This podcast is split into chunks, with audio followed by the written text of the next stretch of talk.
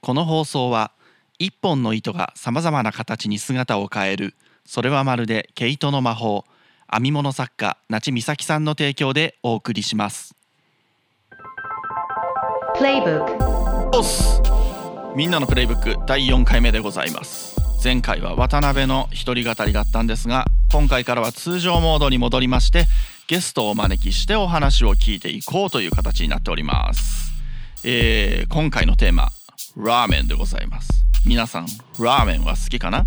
渡辺はラーメン好きだよ、えー全国のラーメン屋さんの店舗数2万4000件を超え千葉県でも1000店舗を超えなんとその数某有名なコンビニチェーン7から始まるやつとほぼほぼ同じ数というそれはそれはとても厳しい戦いを強いられているカテゴリーなんですけども千葉県多古町にですねすごくユーモアがあってユニークでハートフルなラーメン屋さんがあるということで今日はその経営者のお二人をお招きしております。いっぱいいっぱい聞いていきたいと思います。それではみんなのプレイブック始まるよ。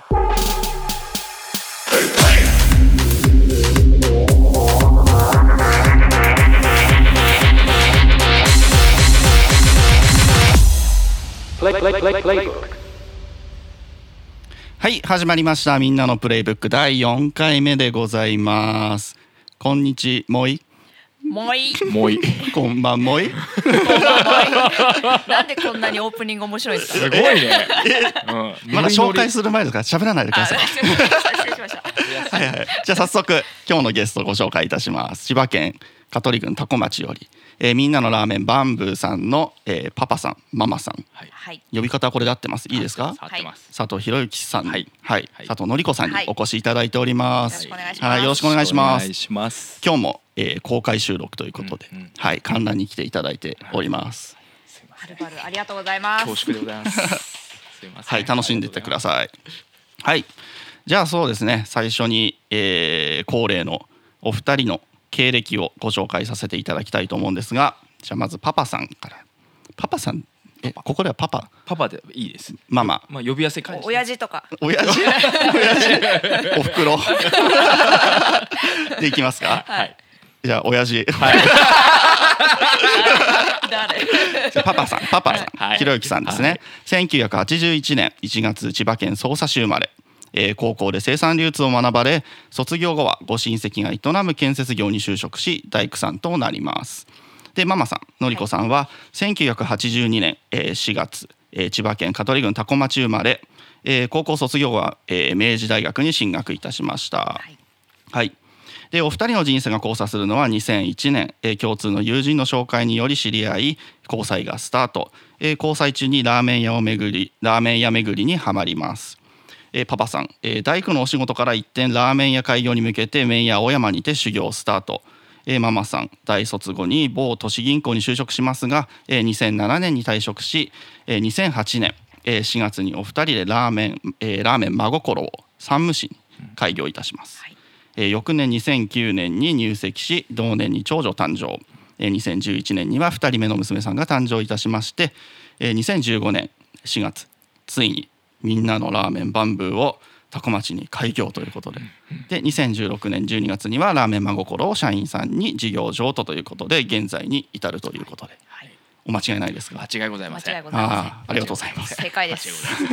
今日はあの3人で撮るのが初めてなんですよおお、あ、そうですよね。そうなんですよ緊張してますはい。であの今までに来ていただいたゲストが2人とも年下なので。お年上の方をねはいあおお相手にの気持ちはすごい年下な。ということですか、はい若い。セブンティーンうんセブンティ 気分ーンは。パパはパパは何歳ですか？僕はもうあの四十二です。42歳年そうです。なるほどもう全然気にせずはい言ってくださ。はいい緊張してますか？僕ですか？はい意外と渡辺君がいるから大丈夫。あうん。他力本願。なるほど どうにかうまく、はいうまいことね。うん。まとめてくれるでしょうということで。なるほどママさん緊張はされてますか、めちゃくちゃちょっとしております。大丈夫ですだんだんだんだめちゃくちゃショットん ね？緊張してるでしょ？そうだね。旦那が頼れないから。マイクに向かったしあ、かしこまりました。わかりました。すいません。はい、はいはいはいえっ、とパパさんじゃあまず行きましょうか、は高校で生産流通を学ばれ卒業後はご親戚が営む建設業に就職して大工さんになった、はい。大工さんえお家とか建てたんですか？あ建ててました。えはい。新築からリフォームまで、え。ーうん。え割とではい。何年間やられたんですかね？8年ですか、8う年、ん、計8年ですね。ああうんうんうんううんうんうんん一応やってましたね、うんえ。ーはい。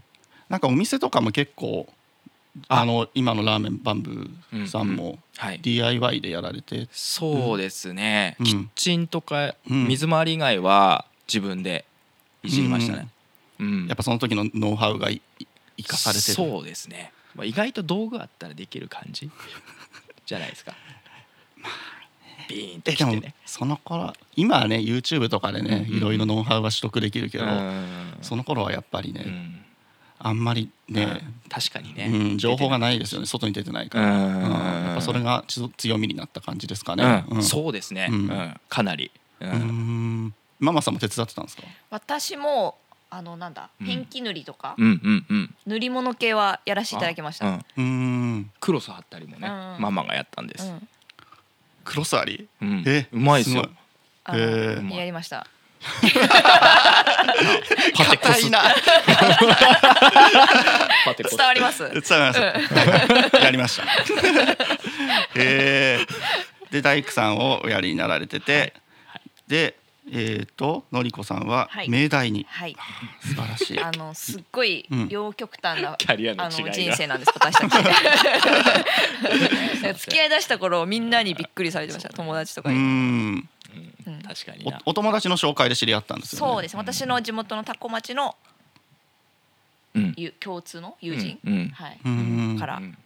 紹介してもらってこんな人いるよみたいな。こんな人いる。うん。そしたらじゃじゃーんって出てきて。どんどんな人？間違った選択じゃなければ。よかったんですが。えー、最初の印象とかお二人どうだったんですか？今よりも、うん。うん。今緊張してからちょっとね、うん。無口だけどこんな感じでした。そう私人見知りなんですうんもともと。えそうなんですか？そう。うん。だからあのー全然あの喋れない女でしたね。喋れない女。喋れない女？だからだんだんあのーうん。旦那のおかげではい。こう心を打ち解け出してこういいう感じの人柄になったかもしれないです。うー。ん。じゃあおしとやかだったおしとやかでしたね。しとやか、うん。真面目な。真面目な。えーうん。ママのパパの印象は？私はあの最初に確かねあの、いきなりうちに車で迎えに来てくれて、うん。それこそあのもともとラーメン真心が鳴ると山武市にあったんですけれど、はい。その隣のいきなりレジャランにプリクラ取りに行こうって誘われたのをすごい覚えてて。でその時迎えに来てくれて、ドアを開けた時のうん。にこうちゃんとまともにあったんですけどその時の笑顔がすごいあああのグッときましたね。笑顔が素敵ですもんね。地味照れる 恥ずかしいよね。いやいやいやいいですね、うん。で交際中にラーメン屋巡りにはまるって、うんはい。うんね。ラーメンはもともとお好きだった。そうでもなかった。でもうんちょうどラーメンブームで,、はい。で妻が都内にはい。住んでたんです、うんうん。三鷹台に住んでてでそこを拠点にしてちょうどラーメン屋さん有名店が結構できてきてた頃だったんで、はい。あの頃は石上さんのラーメン本うん。うんがめちゃくちゃ流行ってて、うんうん。あのあそこの本に載ってるお店を手当たり次第こういろいろうんうんうん。見て回ってる時期でしたね。うんはあ。うんうん。でそこからラーメン熱がそう上がねってって、うん、美味しかったの。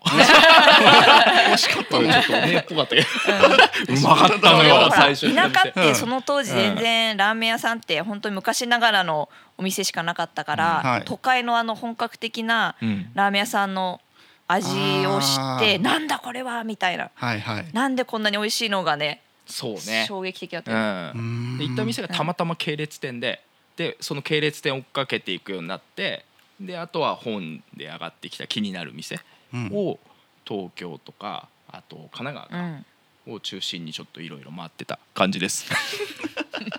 ナイスアシスト マイクから外れちゃうからねパパが興奮するすいません。すいません。すいません。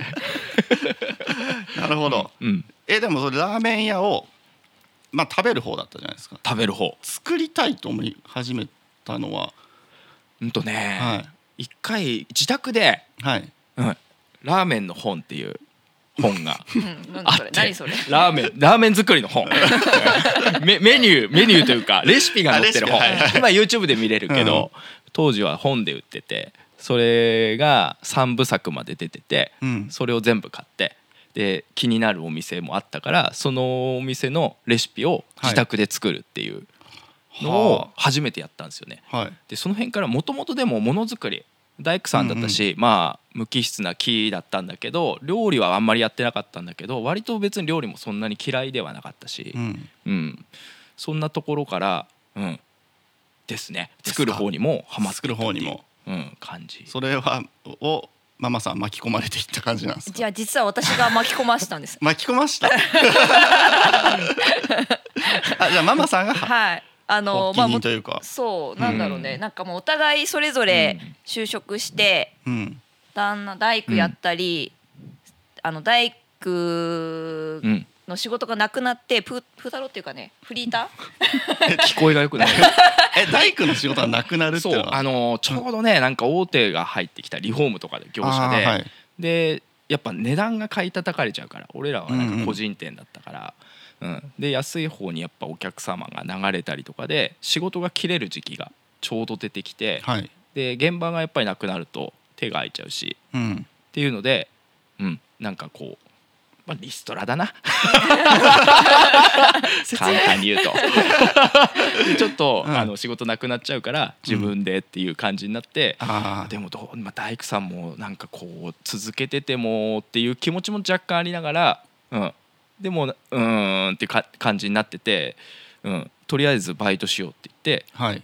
成田のスポーツオーソリティでバイトしてました。えあそこにいたんですか、うんうん、合ってたかもしれないね。いらっしゃいませーって言ってる。えその時からの今の髪型ではないですよね。その時はね五輪五輪だったよね、五輪五輪だった。あのしばらくお祭り男だったからずっと坊主頭でやられてましたね。当時はね、うん、寝癖つかないしさ。確かに。寝癖つかないですね。ね。楽なの、はあ。でそそうそうそう。の頃私もうん。あの大卒でうん。就職してしたもののなんかこういまいちこう仕事にのめり込めずモヤモヤしててなんかやりたいことやりたいねって考え出してでそうだラーメン屋やらせようと思って。やらせよや やろうじゃなくて。修行行ってもらおうと思って、うんあどう？みたいな。そうね、割となんか人生のトリガーになることがすごく多いです。嫁さんの一言がうん。やっぱ優柔不断だし僕は。ああそうなんですか？そうなんか一人じゃやっぱ決められないこととかなんか突拍子もないことを割とあの奥さんは言ってくれるんで、うん、今も指示が飛んだけど。ごめんね渡辺君。いやいや大丈夫です大丈夫です。すいません。はい。申し訳ない、はい、えじゃあママさんはい。自体もラーメン屋をやりたかったあやりたかっかったです。だから自分で何かやっぱ授業を、うん。授業っていうかまあお店、うん、やりたいことを仕事にしたいなって思い出したので、うん。ででもそれは何だろうと思ってていろいろね模索しててで好きなことでやっぱ仕事したいなって思ってたので、で当時あの成田の富里市かメイヤー青山さんにもよく通ってて、はい。そこで、ね、修行してもらいたいなと思ってちょっと旦那に仕掛けました。修行しさせたってことなんですねこれは。どうですかって。ね、うん。まあね、うん。過酷だったよ、あーそうですか。やっぱりねねえ僕はよくわかんないけど。ねえだよねえだよ。どうどう過酷だったんですか？まあでもさ飲食店はね、うん。もう絵に描いたようなというか、うん、まあ営業時間はきっちりうん。しっかり開けてなきゃいけないしプラスアルファ片付け仕込みが入るから、うん。うん毎日、うん、12時はまたいでたかな帰るの。しかもその当時、うん。一番メイヤー青山さんがこうフィーバーしだした頃で、はい。テレビ出たりとかでねすごい、うんうん。ねすごい時期。そうだったね。今もすごいけど、うん。その一番最初のねうん。爆発した時の時期だったね。そうねにまだ全然何にも分かんない人間がはい。入っていくそうですみたいよね。な。本見てうん作っただけの。みたいな申し訳ないみたいな。でそこで何年間ですか？修行は。あ修行自体はねでもやっぱり短かったな1年半くらいか。うん。うん、でお金わりかし一生懸命貯めながら開業資金貯めてっていうのを目標にしてたから、ある程度目標金額に行ったのと、はい。うん、それが大体1年半ぐらいだった1年半ぐらい、うん。うん。えじゃあママさんはそれまでは銀行にあお勤めになってて？はいはい。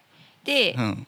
えー、と開業するしたのが4月なんですけれど、はい。その、ね、前の年末にうん。退職して、うなるほど。34か月で次のラーメン屋をスタートさせました。はい。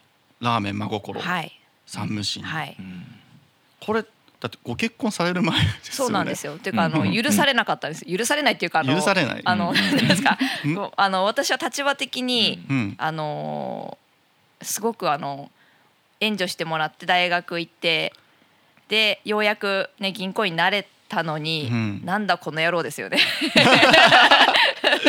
親としては親としては。じゃあ親の親御さんのイメージとしてはそう。だ最初はもう巻き込まれた反対。方だと思われてたんじゃないですか？ああそうなんだろうね ゴロつき扱い。そうか、うん、だから最初はすごい反対されて、うん心配もされて、うん。まあ当たり前ですけどね、うんうんうん。なのでちゃんと事業としてはい。こう、なんですかし心配のない状態になってからうん。結婚しようと思っはい。ていたので、最初はねうん。それぞれ、うん。そうだったね。26、7の頃ですかね、開業。うん。しかも実店舗ですからね、はい、いやもう勢いしかなかったですね、あやっちまいましたね。かかりますよねきっと、一応まあ内装が自分でできたのがあああなるほど。でキッチンとかも知り合いに配置頼んででうん。中古で全部買い揃えたりしたから意外とはい。抑えられたかな、あでもともと飲食店でキッチンの区画がねあったからね。なるほど。あすいません、うん。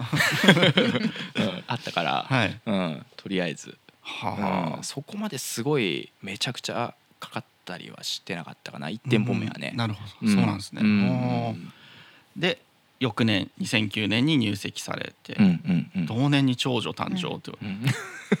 スピード感すごい。ね笑っちゃうね。聞いててな、ねだってママさん全然手伝えなくなっちゃいますよね。そうそうなんです。だからもうねピンチだらけだったうね、ん。もうだって初年度の実は夏ぐらいに妊娠が分かったんで、はい。これはやばいってなっやばいですね。て、うん。その時にちょうど旦那の妹さんが、うんうん。あのーちょっとこうフリーの状態だったんで、はい。しばらくお手伝いに来てくれてめちゃくちゃ助けられました、はあ。で2011年にはお二人目はい。ということで、はい。これもすごいスピード感はいスピード行き急いでます。あー。あすごいですね。ー大変だったよね、うんお母さん。若いうちにいろいろ経験しますね、え従業員さんとかいたんですか？そうなんです、うんだからそのやっぱり子供ができたことがきっかけで、はい。これは2人じゃやっていけないっていうのが早々に分かったんで、最初はアルバイトさんから始まってで徐々に社員さんうちで働きたいって言ってくれる子がはい。出てきて、あの働いてくれてましたね。なるほど。うん。一人から始まり今の匝瑳市のラーメン家康の平野君が最初来てくれて、で平野君ももう独立するっていうのが決まってたんで独立規模だったんで、うんね。でその間に若い子が一人二人と二人ぐらいか合計。うんそうだね。同じ時期には。うん。うんうん社員さん二人とあとアルバイトの子たちでうん。回してましたね。なるほど。うん。で2015年にみんなのラーメンバンブーを多古町に今のお店ですよね、はい。開業ということで、うん。この構想は結構前からあったんですか？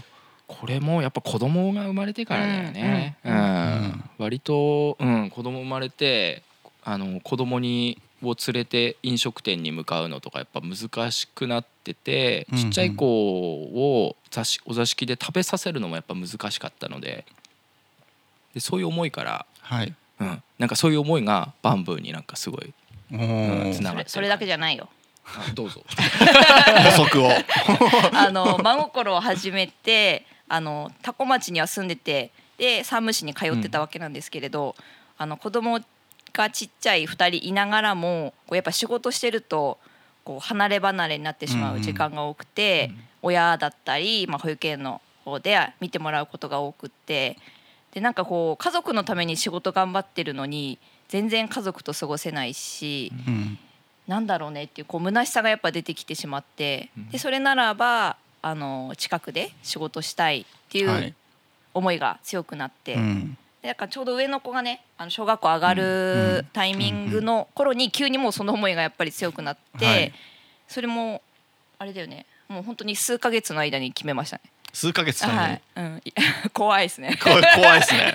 あ開開業をね。どうしようってなって。あでも隣に自宅の隣にあそこ空いてんじゃんってひらめいちゃって私が。すげえ。すごい本当に。スーパートリガーだから。はあ、うん。じゃあ数ヶ月。うん。あもうあれか。あれよあれよと。あれよあれよと。はい、だか はい。ら2店舗なんてできるわけないんですよね。でその後、うん。やっぱり2店舗になった時に、あのちょうど社員で働いてくれた子も転職することが決まっていたにもかかわらずもうもともともうこの2人の体制になるっていうのは分かってたんですけれど、はい。でももうやろうってね、だからそう大変でした最初。2016年に事業譲渡してますけど、はいはいはいうんじゃあもう事業譲渡すら考えてない状態だった。そうそう。もう最初2店舗やるつもりではいた、うん。家族のために、はい、そうん。それはすごい。うんえでも事業譲渡をしてはい。ってことですね、はい。そうですね。で今はバンブーはい。うん一本で、はい。うん。なるほど、うん。現在に至る。はい。はあすごいですね。うん。やっぱり家族の関係は良好ですか？家族は良好だね。家族は。うん。うんわ？あ うん。もうなのか？家族も。もうもうかもう大丈夫です。それは聞けないですかうん。詳しくは。これは伏せる。あで大丈夫ですよ。あのあ普通あのうん。元気に。元気に。元気に仲良くやってます。うん。うん。うん。あの和ってのは別に。なんなんだろうね。い意味意味ないです。あ意味がない。意味がない。他があ、はい。夫婦間あは夫婦間は喧嘩したりりますけど、うん今は良好です。今は？今は良好なんですよ今は今日は大丈夫です。今日は？今日は大丈夫です。あ割と短いスパンで起こる話ですね えー、でも定期的にあるよね。うんまあそれもいろいろね。ううんん。またこの後多分深まると思うんですけど話の中で。なるほどはいはいはい。じゃあね、まあ、ここまで経歴を追ってきましたが、バンブーさんについてちょっと深掘りましょうか、うんね、質問も結構来てるんですけども、えー、ありがたいです。ちょっと僕そもそもですね、はい。お店のコンセプトを知りたいですはいっていうことで、はい。ん。どうですか？いいですか？どうぞ。はい。でも最初こうまずバンブ開いた時が、うん。そもそもなんかこう自分たちの子供のためってなっちゃってたんですけれど、うん。ねそう。まずは自分たちの家族かなんなんですかねそう真心もそうだったんですけれど自分の家族が幸せじゃないとうん。お店やっててもなんかこうお客さんになんか本当の笑顔とか、うんうん。なんかこうあったかいものって提供できないなっていうのはすごい常々感じてたんで、まずは自分の家族を幸せにしようほっていうのがまずベースで始まり。で周りを見ると何でしょうこうやっぱお子さん連れてこう外に外食行くことが大変なことが多かったのできっとそうやってこう不安不満うはうん。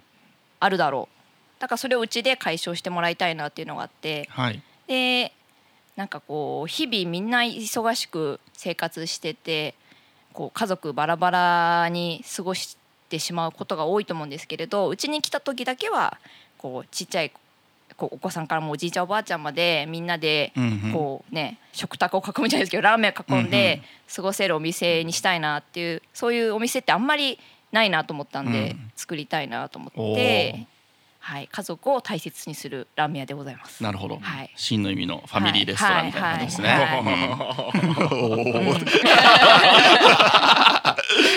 えーじゃあみんなのってのはその、はいあそういう意味が込められてるってことですよね。バンブーってなんですか？はい、なんすか？これはでももう奥さんのはい。ねはい。話ですよね。あの、ううんちのあ私があのバンブーの跡取り娘なんですけれどうちの 跡取り娘なんです。バンブーの、はい、そのああの地そのバンブーあの地のあの地の。あの地がえ？はい、あの私の親の代までうん。竹屋としてあそこでうん。授業をしていたんですね。はい。で、ええー、とうちの父親がこう亡くなって、えー、とその竹屋としての授業はちょっと縮小して母がこうなんていうかこうなんていうの？あの資材をを販売するお店として残してたんですけれど、はい。まあそれももう年で閉めてしまったんですね。はい。であのうちは籠屋さん？たなんだ？うん。竹屋さん、うん。竹屋さん籠屋さんっていう屋号としてあのあ周りから親しまれていてやっぱ竹っていうのをこだわりたいなというか、うんうん。あのうちは竹屋さんだよねっていうのを私の代でも残していきたいなっていうのがありましてバンブーっていう名を、なるほど、はい、みんなのラーメン竹ではなくちょっとおしゃれに。ちょっとおしゃれに、はい、バンブー屋号なわけですね、はいあれは、はいまさに。はいは。でかつ、あのバンブーって何語かでも知ってそうですね。バンブー？はい、バンブーの綴り。た英語じゃないんですよ。あ英語じゃないですね英語じゃないですよあれ。すごいよくわかったすごいねちょっとヨーロッパっぽいですよね。そう、んあのフィンランド語でうんバンブーって書くんですけど、あもういい。あそうそう、萌えもそうです。あたりです。そうあのーお店のお店の世界観最初はい立ち上げる時の、世界観を考えた時に家族に優しいお店にしたかったので、うん。それってなんだろうと思ったらフィンランドのその家族に優しい国じゃないですかこうお年寄りとか、はいはい。お子さんとか、うん。なんかそのフィンランドのイメージを取り入れようっていうのが舞い降りてきて、うん。ムーミンとかの世界観をあそこに詰め込みました。なるほど。うん本当なんかテーマパークみたいな感じですよね。嬉しいねそうやって言ってくれると嬉しいねでもそうしたかったわけですよね。あそうしたくて、はい。あのまだ待合から室というか、ね、もう入って、あのなんだあのなんか洞窟みたいなところではもううちのお店のこう、うんなんていうかこうな世界なんだ観にここはって感じ外から見たら、あれはラーメン屋には見えないっていうか、うんうんね、ぜひ皆さんに行ってもらいたいな、はいそこには、うん中のあの木の破片でなんか積み上げたみたいな壁があるじゃないですか、うんうんあれはご自身でやられたんですか？いやあれはあの輸入資材を扱っているうん。あ知り合いの方ね。うん。にちょうどいただいて使わせてもらって。で店内にあるこうなんだこの木の板はあれは真心時代のお客様のうんうん。ご縁で、あの三無杉なんですよあれ。三無杉の端材をうん。いただいてうん。使旦那がこうアレンジして貼り付けてあるんです。すごいな。いやいやいやいや自分もやるくせに。い や僕そんなやんないです。よいやいやいや。ねコメリで買ってますから。やってるやってるだから結構あのお店にもやっぱりいろんなご縁が詰まってるうんんですよね。あの壁もはいあの真心時代に知り合った画家さんがわざわざ鎌倉から泊まり込みで来てくれてはい。壁描いてくれて。あの大きい絵ですか？あそうですそうです。はあ。あれもそのやっぱバンブーの世界観をこうイメージしてくれてうんうん。描いてくれたんですよね。はすごいな、はい。そういった意味でもみんなのって感じですよね、はい。はい。みんなで作り上げたっていう、はい。素晴らしいですね。ううん。あのなんて言ったらいいのかな。内装のうん。こだわりというか。ああこだわりはうん。最初そのフィンランドうん。が世界観だったんでピンタレストでそうん。の写真をどんどん引き抜いていって、こんな感じの色合いとブランディングが入ってるんだよね。うん、こっちこっちです。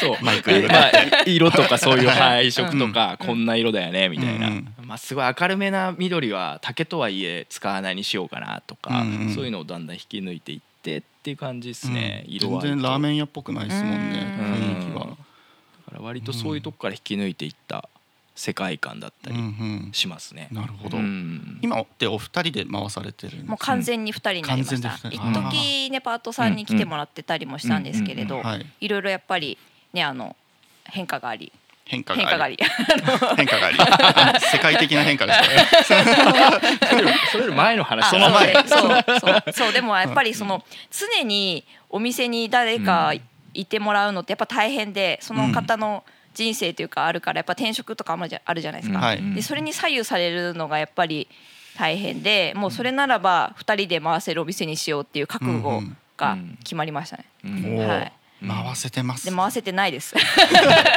結構席数ありま大すもんね。変です。そう。それでうん。それが喧嘩の種ですね。喧嘩の種。喧嘩の種。両方大変でしょうね、うん。ホールもうん。キッチンも、うん。そうだよね。うん。でも前の真心がすごい席数狭いお店ではい。お客様にうん。ご迷惑をおかけしてるなっっていうのがあったんで、うん。もうバンブはもう広い席数にしてうん。ゆったり、どうせ待つなら店内でゆっくりしてもらいたいなっていうのがあって、うんうん。あえて席数は多くしてるんですけれどそれでもやっぱりだいぶし減らしましたね今の状態は。あそうなんね。最初はもっとめちゃくちゃもっとありました死んじゃい？死ん死んじゃってましたねもう。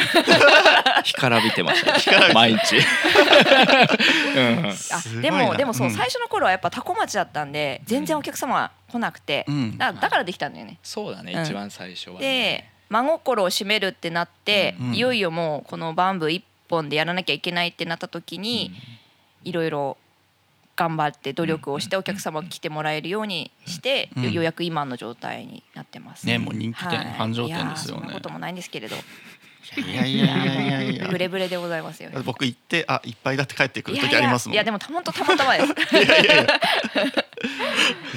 やいやよく二人で回してるなと思いましたからあー。ねわりかしまあそう。でも本当お客様のご協力あってですね、うん待ってくださるから。うんそんな待たないですよねでもえいやいやでもね30分とか多分待ってくれてますね。へタタイミングではね。でうん。もご説明して「いや待ちます」って言ってくださる方が多くうんうんうん。って本当ありがとうございます。みたいな本当だね。そう。あのあだから多分普通のお店だとお店の外で待ってる時間をおうん。店の中で待ってもらってるようなはいはい。中で過ごしてもらってるような感じだと思うんですけどね。行列ができるとかうん。そういう意味であイメージではないですもんうんうんうんねうん。そうそうですう。んうんうんうんそうだね、うんうんオペレーションの工夫とかもあったりするんですかやっぱり？オペレーションでもうん。やっぱりもうずっと長いんで間合いがなんとなくあって。あうんの呼吸ですっていう感じですようんうね、ん。でやっぱりどっちかの回転が早すぎちゃうとねうまくいかないんで程よいというか。はい。でもそれでも手一杯です本当に。やることいっぱいすぎちゃって、うん、フだから。ィギュアのペアみたいな。どっちかの回転がとか。まさにね。うん、うん、そんな感じですね、はあそうなんですね。うん。ちょっとねあれかな質問に行こうかな。うんうん。はい。あそっか。えっと夫婦仲の良さの秘訣は？うん。夫婦仲はうん。良いですか？うん。多分良い方だよね。良いですね。なんだろう？でもねあのあうん。のすごいうん。変な話ラブラブしてるわけじゃないんですよ。フィギュアのペアですもんね。なんかこうね運命共同体っていうか、うん。まあ仕事をうん。そうよく言われるのがよくいなんつうかこうずっと一緒にいられるねって仕事もう本当うん。うん24時間あ多分一緒にいるんですよ。だけどなんかもうなんだろうね空気というか空気空気。うん。なんかうん。普通にいられますね。ラブラブしないんですか？ラブラブしてんのかな？まあでも普通に仲いいよね、ギスギスは別に全然してないですね。あうんうん。うん。じゃあ秘訣はうん。秘訣っていうとあそうでも多分、ん。旦那が特殊だと思います。あの男性としての。こう、夫としてうん。あの世の一般的な夫とはかけ離れたうん。あのめっちゃいい夫だと思います。なんか今褒めてますけど。すごい家庭的なあのーあじゃあ家事とか？うんそうそう本当やってくれ、てか私ができないんであれなんですけど。なんかすごいし自分でサポなんだ動いてくれるというか。あああ子供のこと自分で気づいて言われる前にうんうん、マジ本当に最高じゃないですか。でもなんか洗い物とかはさ仕事の延長みたいな感じだったりなんかやることにそんなに抵抗もないし、はいはい。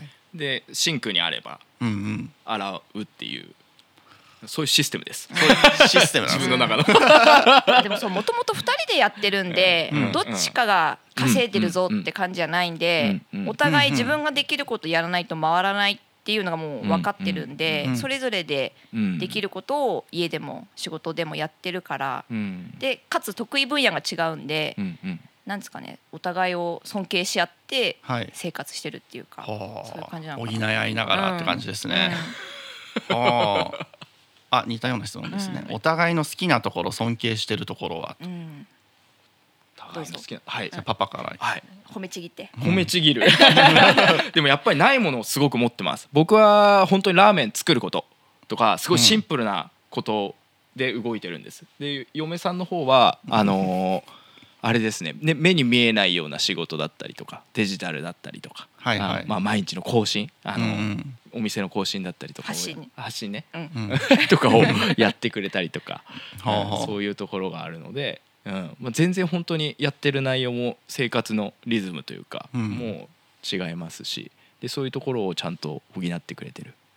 っていうところを尊敬してますし、はい。うん、好きですね、うん。うん、ありがとうございます。ねえ告白された。告白。何何度目の告白ですか、うん。うん、私はでもやっぱりこう見る見た通り優しい。なんかもうなんなんだろうねこの愛愛の男ですよね。ああ笑ってるイメージしかないですからね。うん。あそう、うん。そうそうなんですけど、あのーうん、また後で深掘りするかもしれないですけど闇もやっぱ抱えてて多分皆さん知らない闇を彼はお持ちです。え？そうでもまあでもまうん。あ基本はすごいうん。愛の男だから、うん。そうなれない状況になった時にめちゃくちゃや闇闇ります。闇。り、うん、闇る男です。そうなんですか。だけどまあ基本的にすごい本当優しくて、うんうん。あの家族思いで友達思いでっていう人なんで、そうそこがやっぱ素敵ですよね。素敵ですよ、うん。本当に。うん まともに喋ったの今日初めてですけどね。そうだよね、そうだよね。まあいろいろやりとりはね、うん。嫁さんしてくれてますけど、うん。いやいや確かに。闇聞いちゃっていいんですか、うん。闇、うん、全然大丈夫ですよ。うん。あ大丈夫ですか？大丈夫です、全然大丈夫。うん。ちょっと今漠然とした話だったので、うん。でもその笑顔というか、まあそういう反省というか、まあ人間性としてはもう全然そういう普通に俺といえばまあこういう感じうん。なんですけど、やっぱ業務が絡むと、うん、体が業務用にどっとなっていくと、うん。なんか人じゃなくなる感覚みたいのがあってでそれが今のうん。仕事がすごい忙しいキッチンとか、うん、まさになんか戦場みたいな感じうなん。瞬間もあるんで、その中にさらされすぎているとあとは人の温かみというか僕はラーメンをずっと対峙して作っていて、人というものに触れなすぎるとなんかもう工場のベルトコンベヤーの流れ作業のような人間になっていくとはい笑わなくなるんです。はだからそれがすごくしんどい瞬間だったりとかするんですね、そうする時はすごい病みます。ああうん。全然笑わなくなりますね。前の真心だと、こうカウンター越しに厨房があったんでうん。厨房にいてもお客さんの空気を感じられてこうん。う対話できたりしてたんですけれど、今のバンブーのお店の仕組み上厨房がこうちょっと奥まってますよね。レジの奥にあるような感じで。お客さん。と直接こう接することができなくなってしまっていてそれは最初全然考えてなかったんですけどでもこうなんかおかしい旦那がおかしいって思い出して その原因は何と思ったら私はほらホールだからうん。お客様と厨房行ったり来たりできるんでうん。何もね前と変わらずできてるんですけどなんか旦那が不機嫌になってるとか。不機嫌になっちゃうんなるですね。やばいですよ。やばい。超怖い。怖い。本当に別人です。皆さんの知らないバンブーパパです。うんマジ。出ちゃうんですそねう。でそれが続くとあの私もい不機嫌になってあの、はいはい。しばらく喧嘩が始まる。喧嘩っていうかあー。あの無言の喧嘩がうん。始まあー。りもうそれが限界に達して話し合いをしてまたこうまたなんかリセットされるみたいな。なんか最近シフトしましたよね。うんうん。あそうそうそうなんですそうなんですキッチンにはい。うん。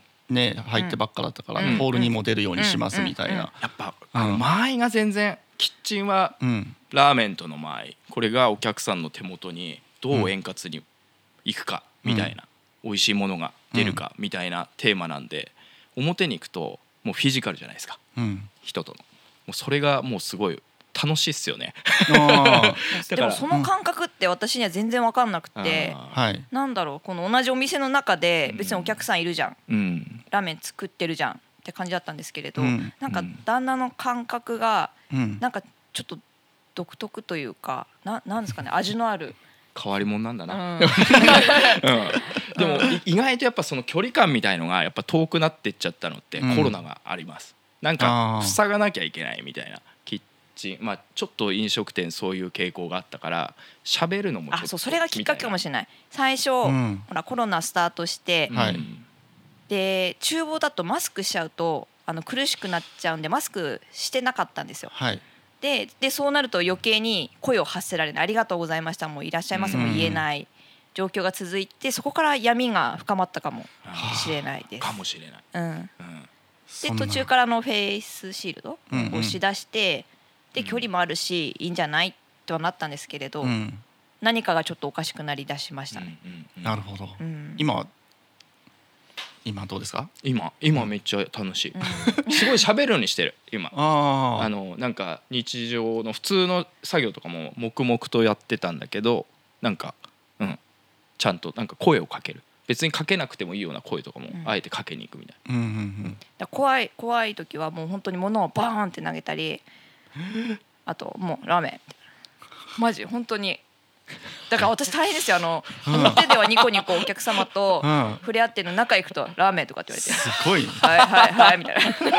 このなんかこう何この温度差みたいな。ので私もちょっで辛かったです、それは辛いですよ、うん。な、うん、でも今はね良くなうん。良くなったっていうか。病病気だよね。でも本当そう病気だったと思うよ、うん。やっぱり。全然違うもんね。あホールに今も出てるんですか？いやもちろんうん。行きます、ううん。そうね、うん。状況ででき出れない時もあるんですけどなるべく行ってもらえるように私も仕掛け仕掛けるというか。仕掛けるっていうか、うん。そうそもそもあのお客さんと接したくないと思ってたんですよ私、はあ。だそこがまず勘違いだったんですね、分かってなかった旦那のことだ本当は人と接してなんぼの男だったのに、うん。そうさせてなかったっていうのをすごく反省しましたね、うん 映像で見せらんないの辛いな。めっちゃいい顔してんね。そう。新たなね新しい気づきもあるわけですね。うん。ね。ずっと一緒に仕事してても。うん。そうだね、なんか当たり前になっていくけどね、うん。それがね。でもなんか、その中でも気づきがやっぱありますね、うん。ありますかね。うん。よかったです。うん良くなってううん。ん。病気がね。ねちょっとあの病 ね皿バーンって投げるとこ見たいんですけどねうん。マジ怖い。ないよそうそう。あるあるある。そうそうあるあるある。いややってるやってる。始まった。見たいですね。じゃあ次行きましょうか、はえーラーメン愛を教えてくださいっていうことラーメン愛。でちょっと抽象度の高い質問ですが、うんうんうんうん。今実際に作られてるラーメンのこだわりとか、あ。うん。はまあ最初当初出してたものとはだいぶ変わってきたんですけど真心時代うん、からはりね。だいぶ、ううんん変化があったんですけど今はタコ米を使用したタコ米白湯スープっていうのを、スープにタコ米を使って。はい、るんです使って動物系と合わせて、うん、ポタージュのようなラーあですよねメンというか。とろみのある感じの、っていうのに行き着いたんですよね。最初の真心時代は足してなんぼのスープだったよね。うん。見るやつ YouTube とかでもういろんな具材をもう混ぜ合わせてどうだみたいな感じで、うんでなんかある時あのちょっとこうなんだなんかの経営者さんになんかもっと引き算覚えた方がいいって言われたことあって、ねあのラーメン食べてうちのラーメンを、うん。ま当初のそうたラーメンを食べて、うん。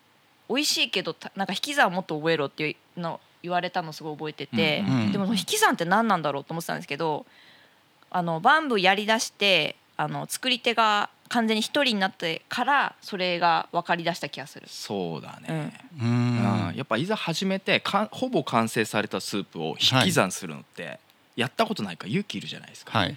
ほぼ自分が作ってきた作品をやっぱこれちょっと違うなポキって折っちゃったりみたいな そういう引き算って割と勇気がいって最初できなかったんですけどでもそれも妻のうん。なんか鶴の一声というか圧力寸胴をやったらいいじゃんって。粒だったんだ私。あの鶴だよ。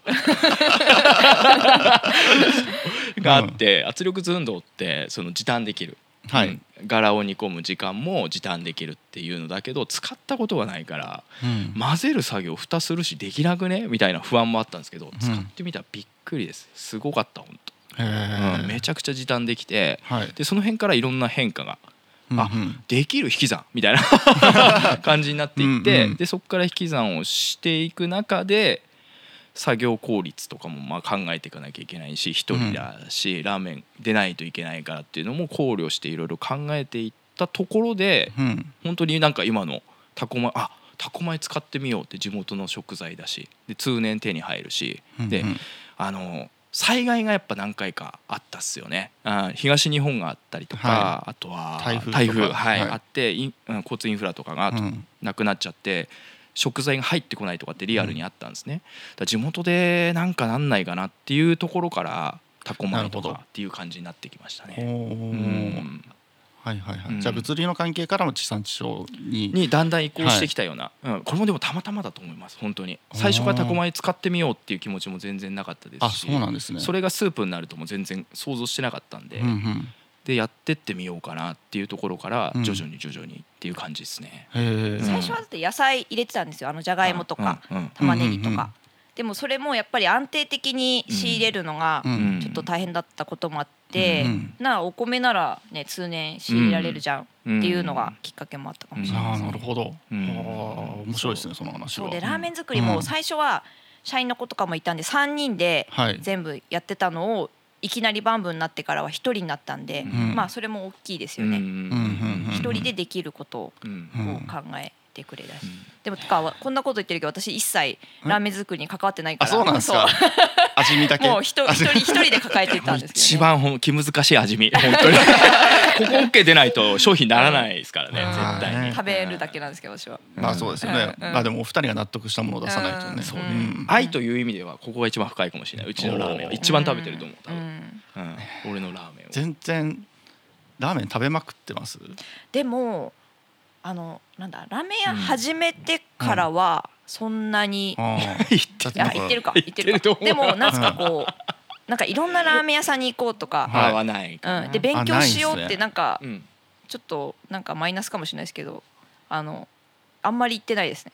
本当に馴染みのうん好きなお店にしかあんまり行ってないかもしれない、んそうかもしれない。だから多分なんですかねこうラーメン本に載るようなラーメン屋ではないと思います、なんかこう、うん。なんかでも受賞されてませんでした？なそうそうなんか。あれ割とちょっと棚ぼたな感じで。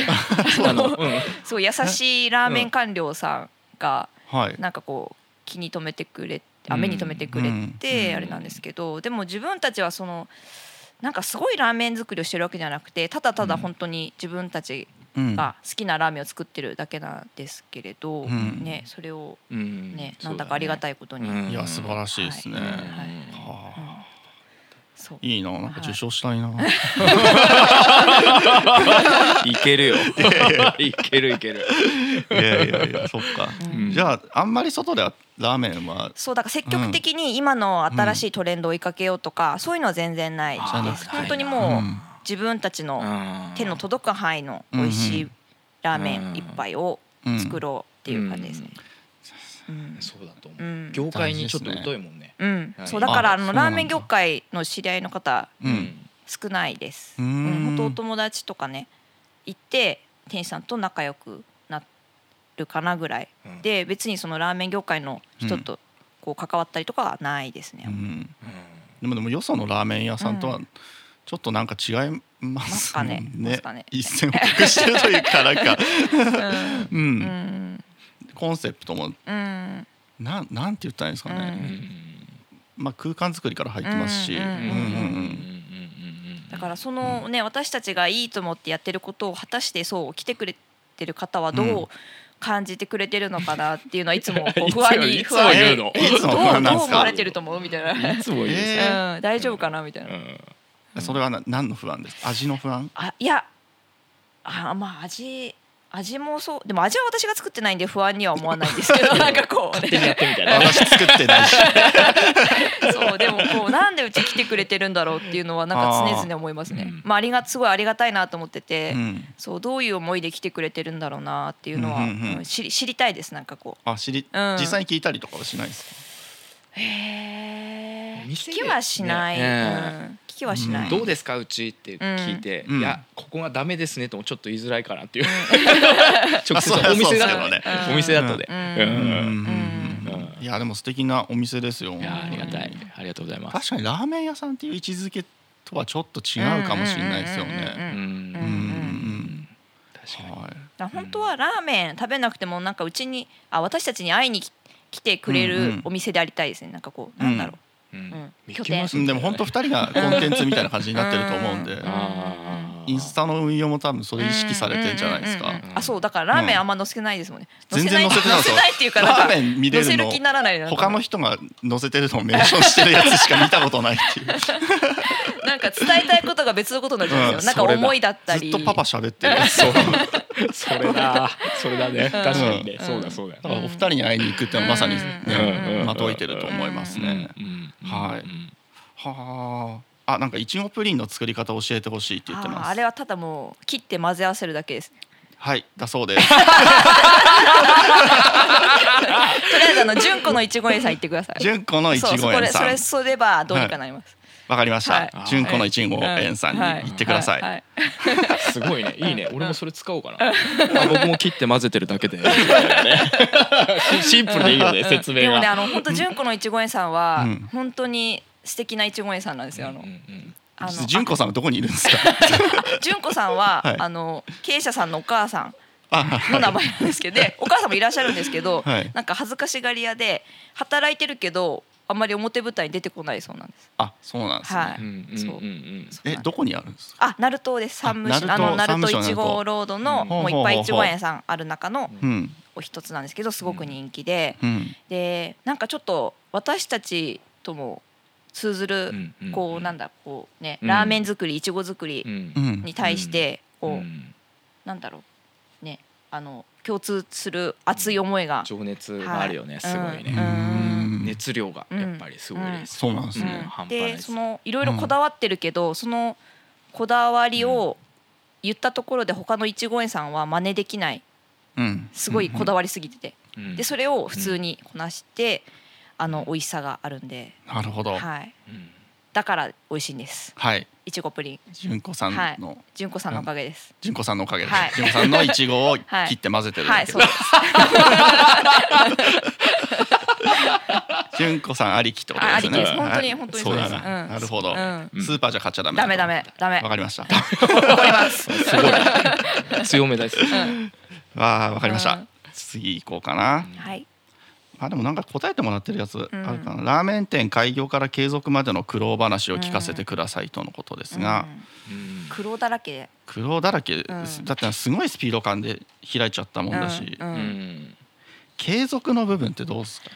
いやー継続大変よはねうん、もうまあ考えるしかないことともうずっとなんか、うん、そうだね。続けて、うん、やっていくってうん。日々なんかテーマがあるし、うん解決しなきゃいけないことは常にあるし、っていう感じでずっとあ来てますね。ー結構変化し続けてる感じですよね。うん。お店も。うん。うん。うん。うん。うん。うん。確かに確かに。だから続けられるだと思います。ね、うん。その時の状況に応じて臨機応変に動いてですね。ぱりお二人でやってるからフットワークも軽いだろうし、うん。意思決定も早いですよね。あそうだからそう、うん。この間また闇ったんですよ旦那が。つい皿投先げてたんです。あ そう。それなんだっけあれいつだろう？2月。1月末にまたちょっと再度闇って体勢変えたのにまた闇っちゃって闇っちゃったから話し合って。あなんかレイアウあそうそうト変えた時ですか？そうそう。でそれもどうしたら解決できるんだろうって。だんだん表に出たのにまた闇っちゃったと思って 表に出てるにもかかわらずこれじゃ解決できなかったんだって旦那様の解決。そう。えじゃあもうちょっとレイアウト変えてみようって言って今変えてみて。あそう。部屋の模様替えみたそういな。そうそうでもそれが良かったみたい。なんか2人で考えて、うん。その当日や定休日の朝に話し合ってうんうん。ちょっと変えてみようかしてもう夕方には変わっててうん。次の日の営業日から新しい体制っていうこのスピード感がやっぱりうん私たちの得意技ですね。ねはい。こっちがすごいでめすちゃめちゃそれ強みだと思いますよ。すごいフットワーク本当に。うん。思いついたらって感じですね。うん。うん。即行動即行動。うん。すごいすごい。素晴らしい。うん。いやいや。うんうんうんそっか。苦労。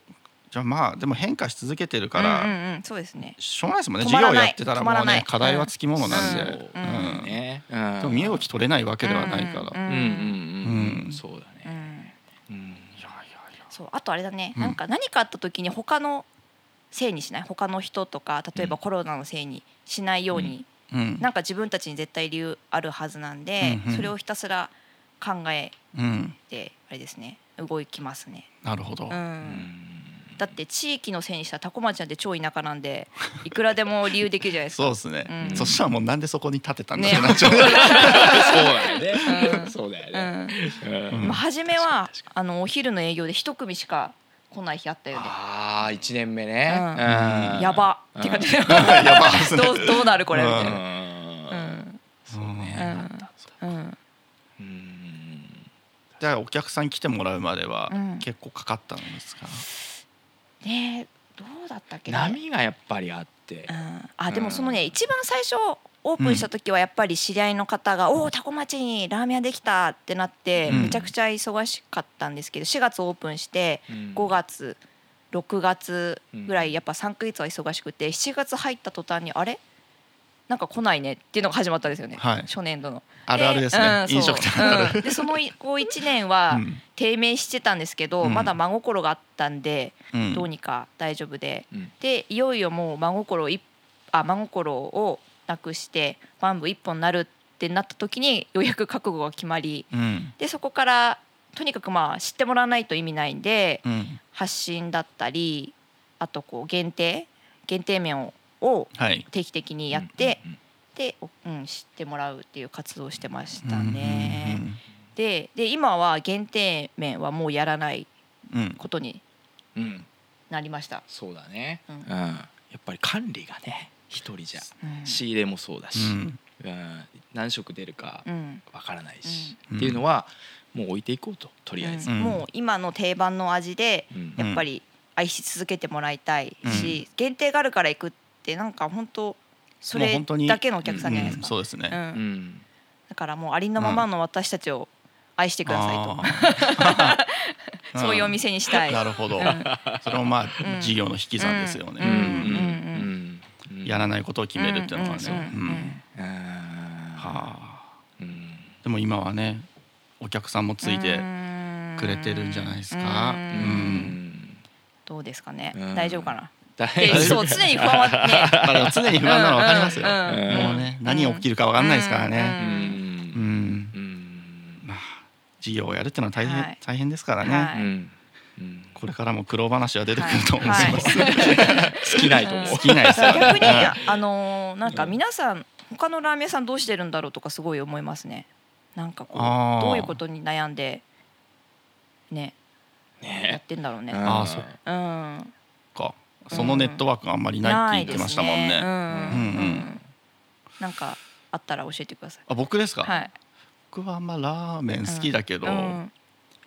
あのこだわってないラーメンが好きなんですよ。わかりますわかります。わかります。うんう行くとこ決まっちゃってるような感じなんで、いつものみたいなね。そうそうそうそうそうそう、でも私たちも割とそうかもしれないです。あ本当ですか、うん。うん全然肩の力抜いてうん。いけるようなところ、うん。緊張感あると自分が働いてる感覚になっちゃう。シンクロしちゃう時があるんではい。なんかゾクゾクしてきちゃって。だから もうあの気軽に行けるとこだったりとか、方がやっぱり気軽に、う んそうですね。うん。うんでもなんかラーメン屋の数めっちゃ減ってってるっぽいですよね。あ本当ですか？でもなんか逆逆に増えあ本当ですか？コロナ明けて明け明けてはないですけどうん。あ緩やかに増えてってるのかな。やってたところうん。あそうかもしれないですね。ううん。ん確かにね、でもね本当大変ですよ。あの利益は出ないっすなかなか。もう世知辛いですけど。なんだな。かゆ夢のない話しちゃいますけど。いやいやいや。あでもねそれが本当でも私たちの常に課題で。うん。ラーメン屋は本当に配数さばかないとうん出ませんよねっていうところの戦いです。私たちはなるべく配数を抑えてうん。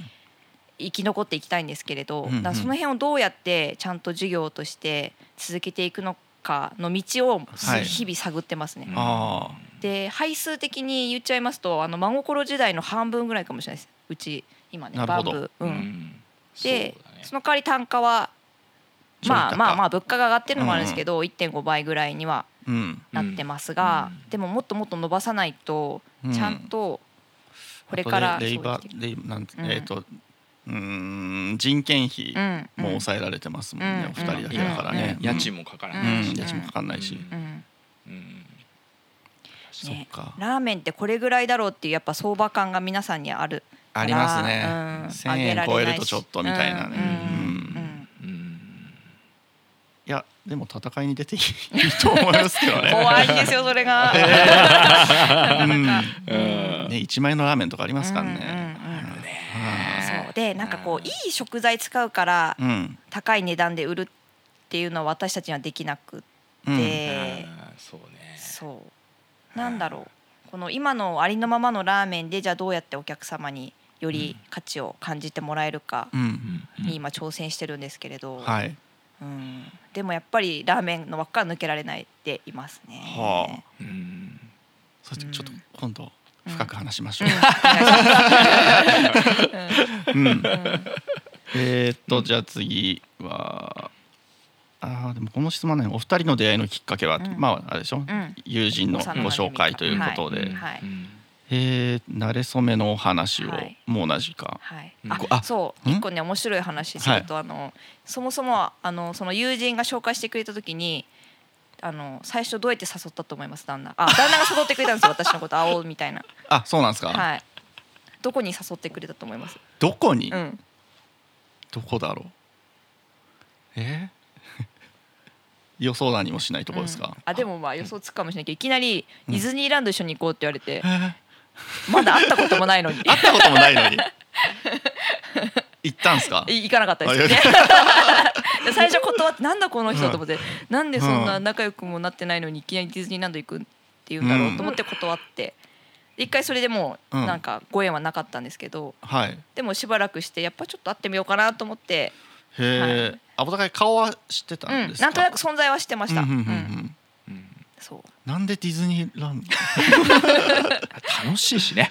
楽しい。当時旦那超ディズニー大好きで、ね、年パス買っていくぐらい。だから最初こう付き合ってた時も、若いうちは年パスで行ってました。あじゃあもう旦那さん、パパさんのうん。ディズニーランドは、うん。そこもうイオンみたいな感じだったんうん。だ、あもそうそう。う。割とフランク。ミッキーとフランクみた。いなそう。そうへうえ、ん。はあうん。そでもなんでもうう一回会ってみようって思う。なんかやっなんなんですかね。なんかでもやっぱ運命めいたものがあったのかもしれないですね。なんかあうんの人ならちょっと面白いかもみたいなのは引っかかったのかもしれない。あですかもしかして、うん。実生活がつまんなすぎたとか。あそうかも。でも、うん。そうでも私本当に真面目な人だから。うん、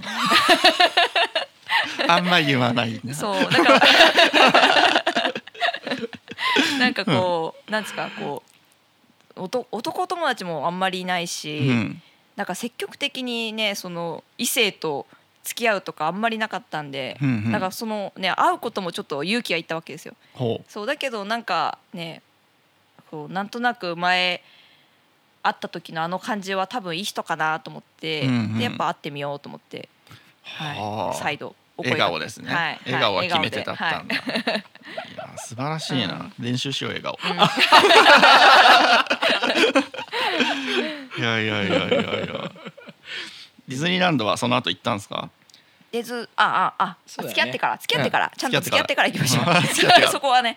そこは、はい、学生時代の時にお付き合い始めた、えー、と私が大学1年生の春休みぐらいはあ。に、あの免許を取りに実家に帰ってきてて、うん。でその時に会って付き合い出しました、長いっすね。長いんですよね、ううん。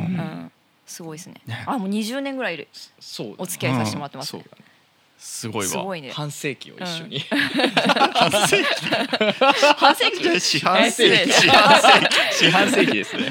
紀はあはあはあはあ。いいすごいですね。仲良くて、うん。娘さんってどんな感じなんですか？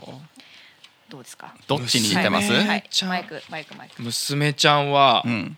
え僕はすごいもう尊敬してますすごく。真面目だしなんかもうなんだろうな。感性も豊かだし、うん。学びが多いです僕の方が。へえ僕はもう、ん。ただ笑ってるだけなんですね 置物のように。あでも本当すごいです。本当になんかいろんな、今の子供たちって携帯あるし、うん画像編集とかもするし俺携帯ほとんどアナログ人間なんであんまりいじれないんですっげえなーと思いながらうん。見てますね。いつもだからもう本当尊敬してます、すげえなと思いながら、二人娘うん。女の子で年子でうん。中学生と小学生、うん。中1小6なんですけどそれぞれ性格は違うよね。上の子の方がめちゃくちゃうん。こう優しいおそうだね。姉さん。っそうだね、て感じで下の子の方がうん。天真爛漫な感じで また性格全然違うんですよ。でちっちゃい頃は上の子も結構そういう天真爛漫さがあったんですけどある時からだんだんなんか大人になっちゃって、優しい優しいですみたい優しいです。な気遣いできますみたいな。ちょっとあの私の方がわがままなんじゃないかって思うぐらい、あママさんの方がそうそうそう。なんか例えばうん。おやつとかってうん。残り1個だとしたら「ママ食べていいよ」みたいなぐらい。だからちょっとね心配になっちゃうんですけど。気遣いなのかもしれない、ねうんそうそうそうそう。心配になっちゃう。えじゃあ食べるわ。そうでも食うんすよ。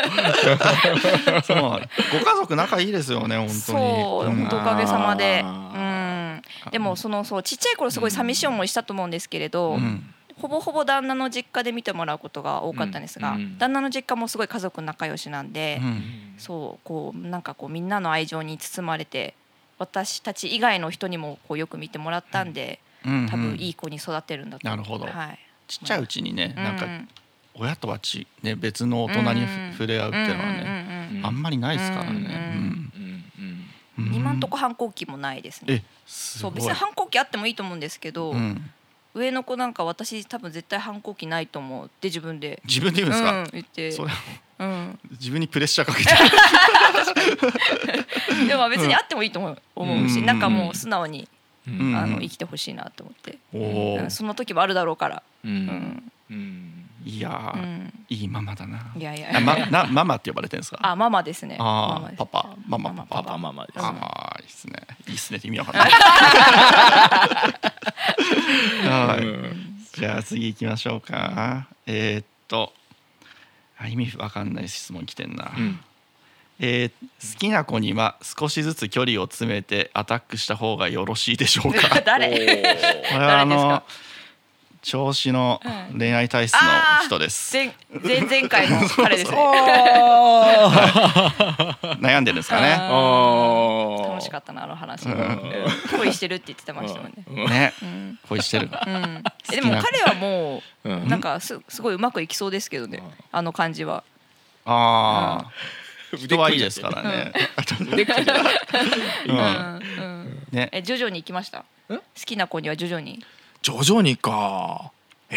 あどっちから告白したんですか？い言わせましたかね？あそのうん。そのタイプですね。うん。うん。うんそういうとこちゃんとしようっていう。ねうん、あそうだからなんか別にそのうん。告白もなくもう仲良くなっていってしまったんで、うんうん。なんかこうもうなんか何もなく付き合ってるような感じになっちゃったんで、うん。ちょっと言ってよみたいな。一応って。うん。うん。うん。ラジャーっつっうてうん じっくりってでも相手にもよるかもしれないですよね。そうですよね。前でももうなんかそういう人だったらお互いにあれですよね、好きですよねこうもうねうん。気持ちがね。うんうん。あ相手もってことですうか。んうん。そしたらもううん。行っちゃえよって感じですよね。うん好きじゃなかった時です。あ それはもねうしょうがないね。人の心だからね。人によりけりといううん。そうだですね。ね徐々にうん距離を詰めてアタックした方が良いか。うーん。好きならもうでもどうなんだろう。我慢できないかな。うん。相手によるけどな。こうちょ距離詰めてって向こうに気がなかったらうん。向こうはうんその距離感保ったまま下がってきますよね。ああうんそうかもしれないですねうんそれを見極められるか否かですよね。あとはディズニーランドに誘うっていうあ一発。それでちょっとジャブ入れて でもダメだったね。重めのジャブっていう大振りなるのほねどね。じゃうんああんま回答になってないですけど、うんう、んこれはこれで頑張れ。応援してます。うんはい。ファイティンファイティング。ファイティング。よし。次ね。うん。お。いい質問だなこれ。何してる時が楽しいですか？ああうん。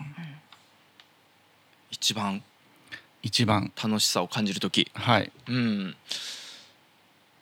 うーん恋的に恋的にっていうかまあ家族のためになってるだろうなっていうことがやれてる時だったりするかなあうんあ。あそう家事とかではなくて何か欲しいものであったりとか、はい。そういうものが買ってあげるっていうよりか作ってあげられたりとか空間であったりとか場所もそうかな、なんかそういうのがパッとはまった時は割と楽しいかなってもいるかも、あー うん家族のためにってうんことですね。うんうんうんうんうん。うんママは？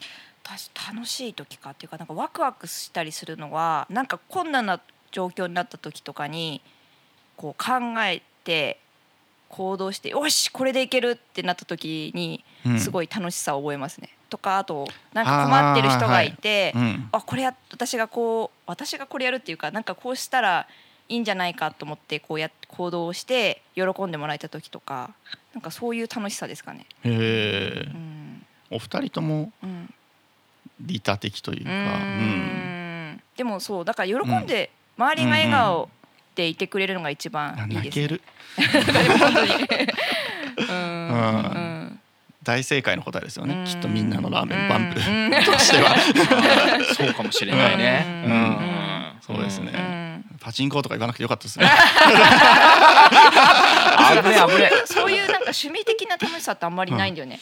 そうだねだからうんねだからだから仕事ばっかになっちゃうんですよね。うんそれも良くないなと思って。ううんだからそういう楽しさも覚えたいんですけど。ないですか趣味は？趣味か、まあ、割とでも釣りとかは好きっすよ。あ釣り行くんすね。行けば行けばめっちゃ楽しいし、うん、どんな釣りも好き。海釣りも、え、うん。あ渡辺さんされてませんでした？釣りします。ね小物釣りだよね。小物釣りです。うん。めっちゃいいよ。分かってそれで育くれた。それで育ってる。あ、卵釣りとかやねっぱりそうですよね。おじいちゃん連れて妖怪千葉出身は。そうね。池端で。ね池端釣った。人が落ちる池。大丈夫かなって。そうね。腸炎とかになんないかな。危ないよねあそこはね。あそこはやばい、うん。うん。そうそんな感じが。俺はうん、うん。割とそんな感じのが好きかな。うん。ママはなんかあります？へえでもなんかさそう言われちゃうとなんか自分の幸せってわかんないんですよね。ラーメン食べに行くことじゃない。あそうかな、うん。うん。うんなんかでもそれ自分のこれからの人生の課題だなと思ってて。あなんかどううやって自分を喜ばせようと思って。自分だけの時間を。う。んうん。なんか別に。でもなんうん。か自分で機嫌取れてる感じしますよね。うんうんうんうんうんううんん、趣味なんてね、うん。機嫌取りなんで自分の。うんうんうんうんうんなくていいなうんらなくていいんじゃないですかね。ううんうんん。そうか。うんもうんうん。うんだから本当健康に毎日過ごせてればそれでいいかなってあいうあ素晴らしい。うんうんですねなるほど。なんかつまんない人間ですいまいせんやいやつまんなくないっすよ。めっちゃ出来上がってる人間。完あ成度高いなでもこう。してうん渡辺さんとのご縁もあったりとか、はいなんかいろんな素敵な人と出会えることがめめちゃくち。ゃ人生楽しいですね。なんかここ最近またなんかいろんな出会いが今日もお昼もあったんですけど、はい。まあ昨日はね藤井ちゃんにも会えたし、うん。なんかそういうのすごい楽しいですね。うん。うん、で自分が知らなかった世界をうん。知れた時、うん。うん。ああこんな生き方あるんだとか楽しいめちゃくちゃ。楽しいですね。う。ん。僕も昨日ちょっとパチプロと話してえあすごい。あ書いてあった。ねえ 世界広がりました。ね。えー。うん。ああそうそれですね。それが好きですね。楽しい。楽しいですよね、うんうん。全然知らなかったうん考え方を知れるっていうのは、うん。うんなるほど。うん面白い。うん。釣り。はい。釣りはい。特になし。なし。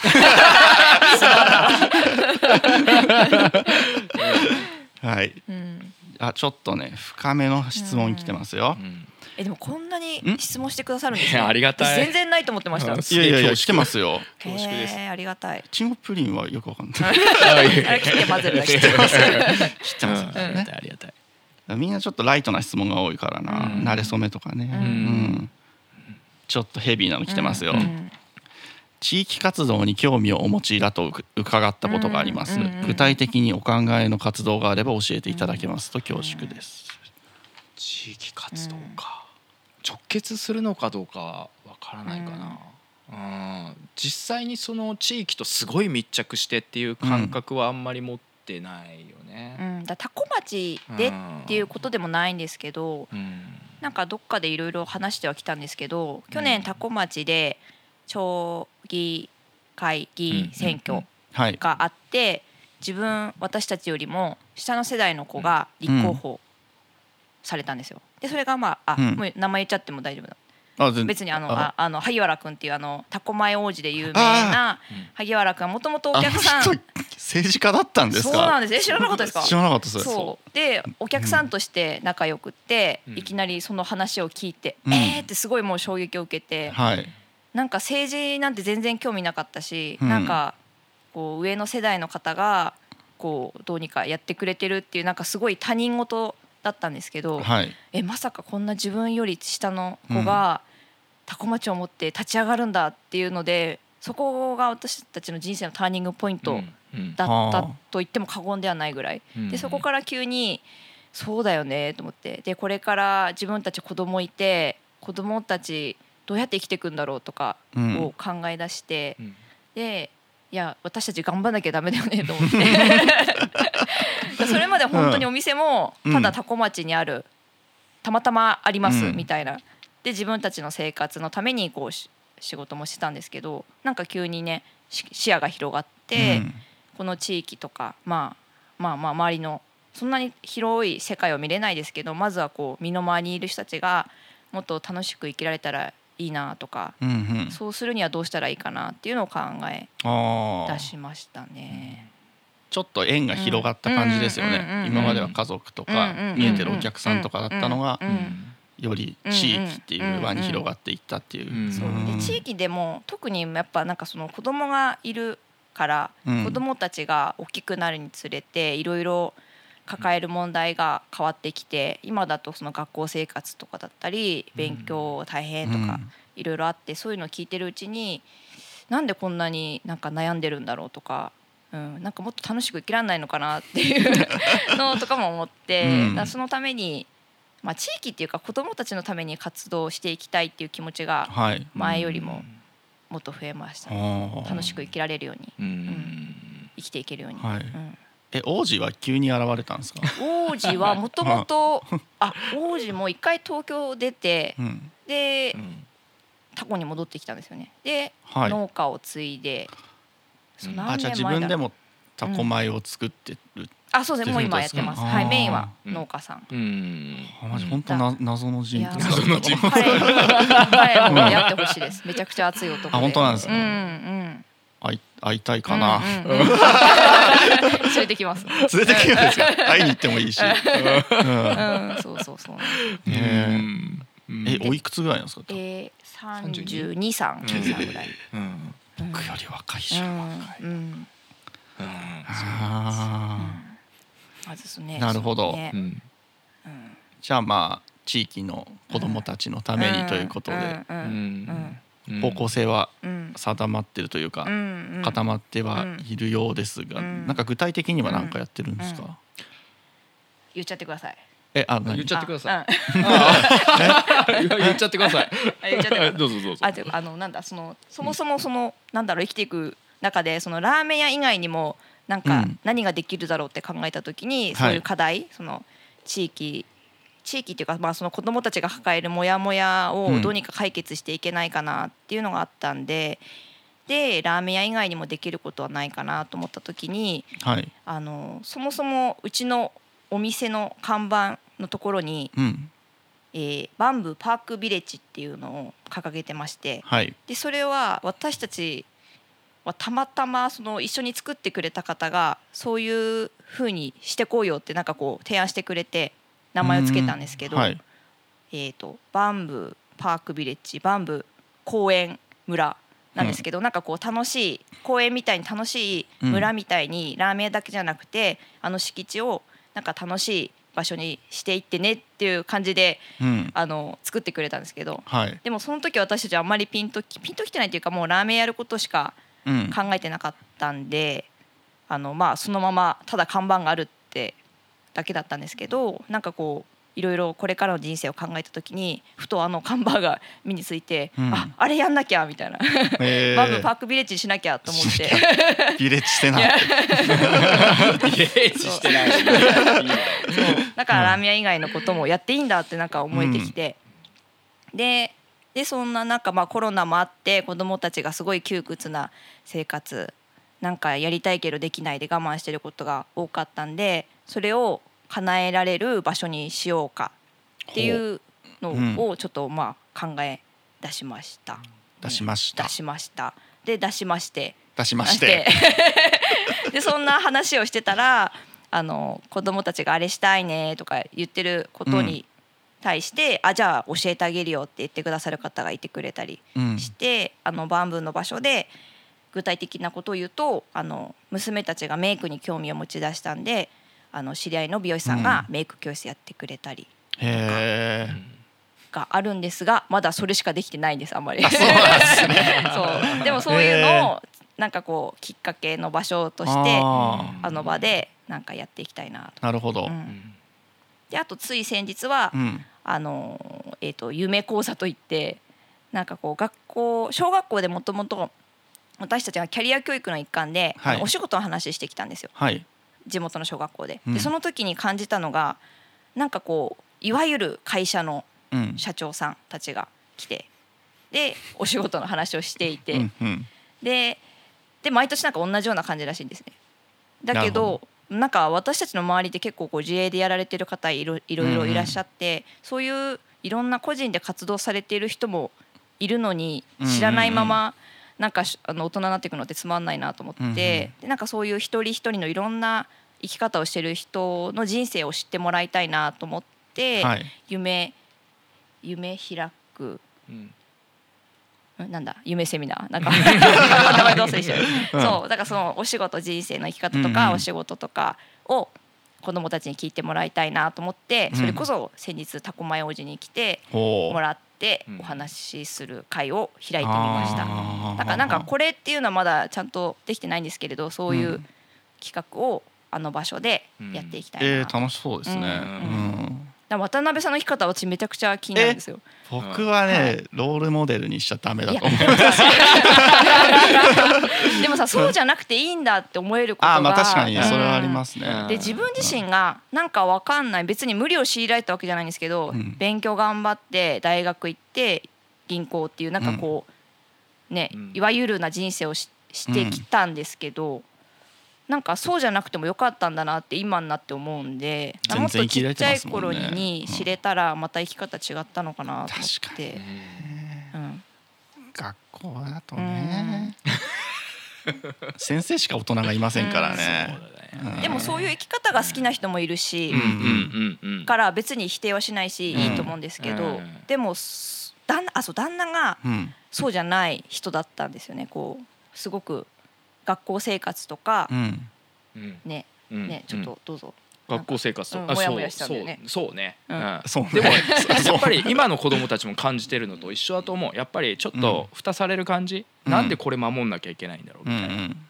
なんでわかんないそういうのみたいな、はい。勝手な勝手なっていうかまあルールがあるはい。ところで、なんだか。そう渡辺君中学校一緒。で僕らの時坊主だったんだよ。そうだでしょ？でしょ？はい。あれ？謎ルールです俺らの代で変えたんだよ。あそうなんですか？そうでもそんなのがあったりとか、まあでもちょっと変化が出せるぐらい、うん。うんパワープレイができる年代だったから、一応そうはなったんだけどでも全然輪の中心にいたりとかではなかったから僕は。だけどやっぱりそういううんなんかトラウマにもなりなりそうなぐらいうん。抑えつけられて、同じ方向向かせられて、うん。足が速い人がすごかったりうん。勉強ができる人がすごかったりとか、うん。なんだ心の優しい人はあんまり評価されないのかなとかって思ったりとか、日々なんかそういう疑問をすごく抱いていて。で小学生の頃はそういう疑問も口にしてたんだけど、はい。それすらなんか時間を使っちゃいけないような空気感だったりとかっていうのに割と、うん、深い闇というかなんだろうなんか解決できないような何かとはずっと戦っていて、はい。うん、だからなんかこう協調性という中にもいられないというか、うん、同調するっていうこともすごく苦手だし、うん。うん、だから割と今自分でも仕事してるのかなっていうふうに思うし、うんうんううんん。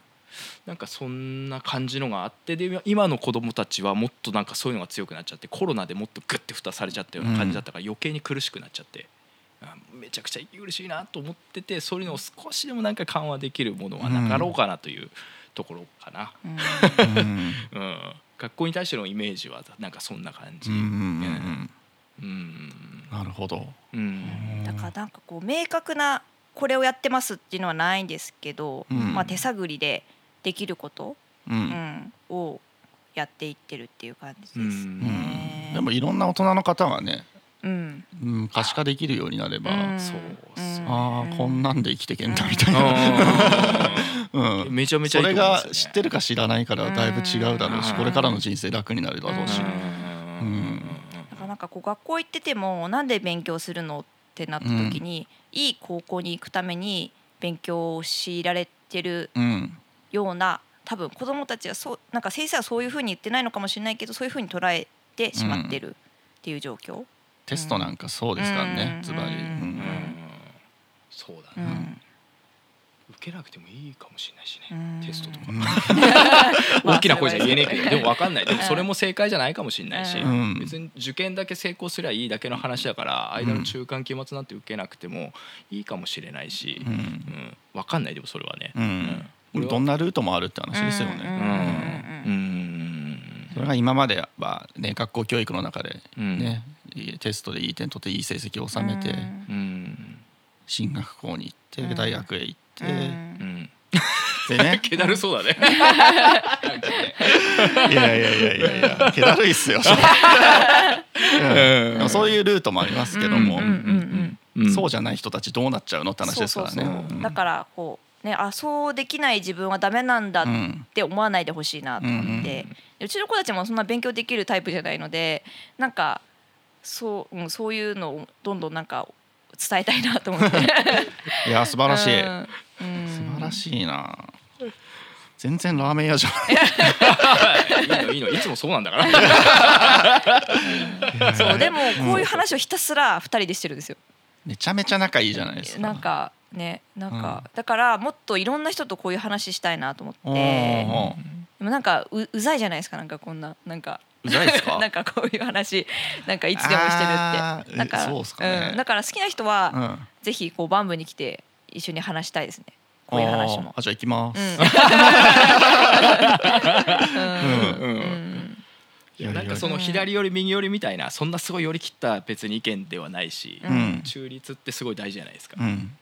すごい思いっきりバイアスかけに行ったりはしないで、うん。なんか安心してなんかみんなの意見すごい聞いてみたいです、うん。うん。うんうん。教育とかって分かんないじゃないですか、うん。各家庭でみんな違うんだろうし、うん。なんかそういうのをお話聞いてみたいよね、いろいろ。うん。なるほど。ん。じゃあこれからどんどんビレッジは盛り上がっていくわけですね。行かせたいですね。あはい。大変ですよね。ラーメン作り、村やり。なんかすね。他の人の手借りてもいいんじゃないですかね。村は。ね。あ村ね。あそう。でもそうですそうですね。あのだからあのただ私たちはこう提供場所を提供するだけで、どんどんこう巻き込んでいきたいです。なんか、いろんな人の力を借りて。うん。うん。そうそうですね。うん。うん。いやいやいや。うん、未来明るそうだなタコ町は。いです。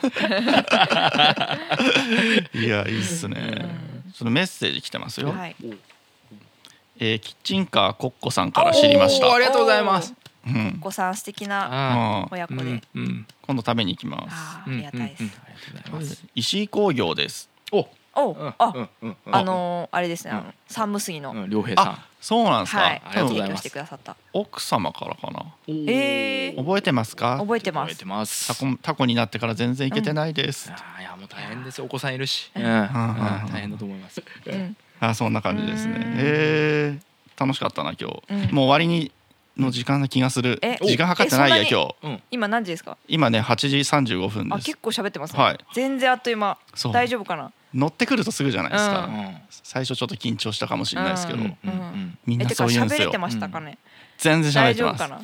パパはちょっと口の向きが すいません。ついついこ向いちゃうんだよね。ごめんなさい。わかりましたすいません。大丈夫です大丈夫です後で調整します申し訳ない。じゃあね儀式があるのではい。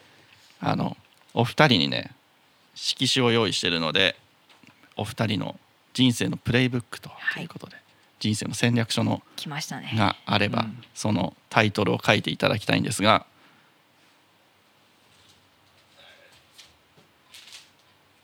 申し訳ありません。ペンが一つしかない、はい。じゃあ じゃあどちらからからどっちがあの書きますか？旦那様からお願いしじゃあます旦那様から。じゃあ奥さんと話してるから、はい。これはなあ文字でも好きなように？あ絵でもいいですよ。あ絵は描けないかな。ひどいことになりそう。どちらでも一応最後にごじご自分の名前を書いていただいて、はい。店名も書いていただけると嬉しいかな。うんうん。えどうでした？奥さん今日。あっという間で。奥さんだって。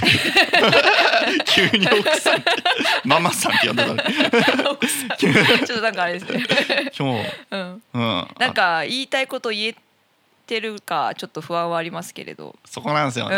うん、なんかねわかりますよ。全部を伝えきれてはないですね、うん。なんかこう言いたいことをはい。実はあのバンブーのブログでも記してるので、はい。もしちょっとうちに興味持ってくださった方いたら今までのヒストリーとかうん。思いをブログに載せてあるので読んでみてください。はい。はい、読んでますよ僕。あありがとうございます。ちゃんとでもあれも書いててよかったなと思いました。いろいろそうですね。日々その時の思いってやっぱ暑い時に書かないと忘れちゃうんで、うん。コロナの時とかもそうですし今思うとなんであんなこと書いたんだろうって思う時もあるんですけど でもまあその時はそう思ったんだなと思って、うんうん振り返るのにいいなと思ってます。ですうねん。いやーやろうかなブログ。うん、今渡辺さん今のやば更だけど。すごそうですね。え？すごそでみんな嫌な気分になるやつ う。そうでも渡辺さんって何なんですか？なんなん？渡辺ってなんなん？いや出会えて本当良かったです。あありがとうございます。うん。僕も良かっいやたー本当に。いつ知ったんだろう、本当にあの某某美容室のうん、方からですうん。のインスタで知ったのかな、あそうなんですか？はい。最初ああと「いいね」すごいしてくれるなと思っててどなただろうと思って覗きに行ってしたら、はその某美容師さんも共通の友達でいて「行ってるよ」とかっていう話で渡辺さんを知ったんですけど、ありがとうございまこんなす近くにこんなすごい人が。全然すごくないですすよごいですよ。頭おかおかしいだけなんですよ。だ普段の渡辺さんの生活をすごいはい。私は興味津々です、普段の？だってほら本業もあるじゃないですか、はい。本業もありつつこういうのもやってて、コンサル的なこともされてますよね、はい。どうしてるんですか？どうしてる？どう時してる？間の使い方。どこの時間が多いんですか？え？何に使ってる時間？ここにいる時間は多いですね、えー。うん。ここってあのリビングルーム。うんコンサルもしたりされてるんですか？ああお客さん来る時もありますね、えー。じゃあちょっと書きますね、あどうぞ、はい、じゃあ ちゃんとマイク向けてあマイク向けてはいはいはい。おしゃべりしてましょうか。じゃあお二人書き終わってから発表にしましょうか。あはいはいはい、どうでしたパパさん今日は。いやーね。うん。面白い、ラジオすごいね。やったらよいいんじゃないですか。俺が？うん、いやいやいやいやいやいやいや。いやいやいやいやいやいやいやすぐマイクの向きがさあこうねあのこのなんつうのあインカムインカムみたいので外さないようにすぐ動いちゃう、うんいやいやいやすいません本当に申し訳ない。なんかもっと喋ってもらいたかったな。いやいいのいいの。うんいいん？うん。そうこういう会があると、うん。すぐ私ばっかり出しゃばっちゃうんです。いやいや。あいやでもそういいの。あのねん？そう。お思い深い人だからさ、思い深い。うん、俺は割とこうシンプルだから、うん、愛の人ですからね。いやいやいや。妻曰く愛の人ですから。そうね、ううん、でもややっぱりね、うん。うん。そういう深いところまですごく考えてくれてはいるので、はい。うん、今日割と発散になったのかなと思う。あそうですか。学びもすごいですもんすごく。うんう、うん。ん、やっぱり、うん、勉強熱心な感じしますもんね。そうん。ね、 Voicy聞いたりさ。あ Voicy聞いてるんですか？うん。してるからね。誰聞いてます？あのそれこそ地域をすごく勉強させてもらってるあの木下さん、あ木下たひさしさんと、わーママはるさん、うんうんうんちきりんさんうん。はいはい。うん。とかとかです。そこ三人はあのなんかプレミアムリスナーになってます。ああうん。狂犬はいはい。狂犬狂あとなんかいろいろ。犬ツアーね。行っちゃったよね焼津までね。あそうなんですか？そうしかもすごい。あるってみたいな来月焼津行くよみたいな。会いに。ええ。そう。すごいあの漁港の倉庫でやられて。あそうなんですか。うん。どうでした？生木下さんは。あすごいね。でもね割と小柄で。うん。でも自分よりもやっぱ若い世代で。そうですよね。30後輩30一緒ぐらいかな。僕のちょい上ぐらいですよね。うんすごい活躍されてて、ね。うんエリアイノベーションアライアンスでしたっけ？あーすごいよマジで。本当になんかね。まあでも強強権ってかんうん。でもすごいいい人でした。うん、俺はすごいちょっとビビりながら言ったけど。強権みたいな。言ってること怖いしね。そうそうそうそう。あのーみたいなね、うん。うん、でもね面白かったです、へうんうえん、すごいフットワーク軽いっすね。こっちはすごいっすよ本当奥さんの方が、僕は。イノシシのような女なんでマジそうなんですか？思い立ったらみたいな。速行動。はい。うん。素晴らしい。はい。書けました。でも書けました？あの名前書き忘れてちょっとバランスがおかしく大丈夫ですよ。はい。うん。じゃあご主人からいきましょうか。はい。はい。じゃあご主人のプレイブック。はい。人生のプレイブックとは？僕は漢字一文字で心と書かせていただきました。はい。心。心です。はい。うん、人はやっぱりどんなことがあってもここが残っていって、ここでつながっていくっていうことが多分人生なのかなというふうに思ってます、なので娘にも漢字この心の漢字をつけてあります。二人とも心が入っている漢字を、はいうん。つけてあって、うん、やっぱりどういうふうに難しく考えてもやっぱりここが最終的には残っていって、ここでつながっていくっていう感じですね。なるほど。はい。で心です。心。はいしみるわ。しみる。ちょっとびっくりなんですけどえ？なんかこういうつながりあると思わなくてえ？あの旦那との。そうなんですか、はい。じゃあ何書くは全然話さなかったね。うんそうそうそママさのプうんなんか多分レイブックは？違うこと言うなと思ってたんですけどはい。私はですねででん。心に花を咲かせようでございます。でもなんかちょっと二人の人生観がここに今出たなと思ってうん。あの旦那って割とこううちの家族とかお店の、なんだろう土壌畑土、うん。的な感じで、うん。で私がそこにこう彩りを添えていくようなはい。イメージなんですけど、まさにですよねこれね心にうん。花を咲かせよう。そうですね。はい、すごいな。すごいですね。でしかもこれ、はい。実は娘の名前二人の名前があそう入なんです。かってるんです、うんはい。びっくりした。え何ちゃん？あの姉が心に咲くで美咲で、はい。はい妹が心に花で美香なんですけど。でこれお店の外のうん。なんだ壁にうん。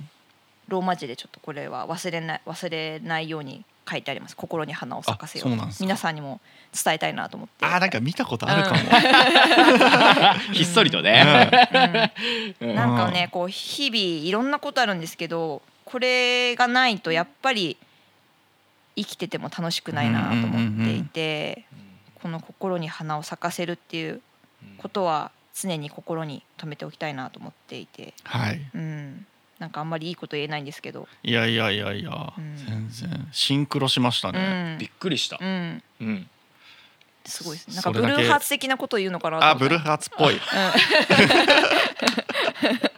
まさによ、まさにブルーハーツですよ、うん。まあ確かに。そうんお二人つながり合ってますね。すごいですね。はあ。心、うん。そして心に花を咲かせよう、うん。素晴らしい標語ですね、はい。へえ。なんかほっこりしたな、うん。やっぱハートフルだったな、でも本当に多分自分で言うのもなんですけど、うん。超まなんていうかあのまっとうな私たちですよ。二人ですよ。あのなんかこうまっとうな超私たち。真面目に生きてますよ。超真面目に生きてる。ね、でも、うん。うん。なんかその真面目さゆえになんかすごくね不器用だったりするんですけど、ううん。うん。なもっとうまいこといきたいなとは思いますね。なんかえー、でもそれがいいんじゃないですか？それがファンを作ってる気がするけど、うん。うん。だってあのインスタのね、うん。パパのライブとかさあめちゃめちゃ頭キレキレな感じだったらお客さん来ないと思うし。ー あのなんか後で聞き直して、うん。すげえ二人だなと思ってなんかこう、う超鬼嫁だなと思って。いやいや確かに確かに、そんなつもりなく喋ってるんですけど、うん。うん。でもあの感じいいでもよ。自分で笑っちゃいますね、す自ごいな分で笑っちゃう、ううん。ん、そんなお二人だからこそですよね、うん。あのお店はきっと、いやほっこりした本当にいや大丈夫です。ハートフルだったよ。もう心配でしかない。心配でしかない、はい。い、やはい。全然全然全然。とても良かったです。うん。うん、ありがとうございます。これからもねハートフルでユニークなお店を続けていってもらいたいですね、はい、お願いします。だからちょっと旦那の顔が死んでるなと思ったらなんかちょっと異変が。あ投げる皿持ってきました。あそうそう。これこれ投げてって。割れないんでみたいな。い割れない。プラのやついやもうもう投げません。うんうん。そうですね。まあでも人うん間だからそんなこともあるんですよね。あもちろいつもこうん気持ちのムラはいくうん。ありますよ。そう。でうん。ねお店ではいつもニコニコしか見せてないんですけど、そんな人間味のある男ですわ。うん。ブルーハーツね。おううん。いやいや。今日は本当ありがとうございました。こちらこそ。ぜひぜひね村にもお誘いください。あぜひ本当に、うん。いやうん恐れ多い。町の村に。お町の村に。うん。ぜひはい。お誘いください。本当にありがとうございます。ありがとうございます。はい。はい。じゃあどう終わっていいかわかんないですけど、いつもこんな感じなんで。ごきげんようごきげんよう。急に。はい。じゃあこんな感じなので、ありがとうございましたありがとうございますはい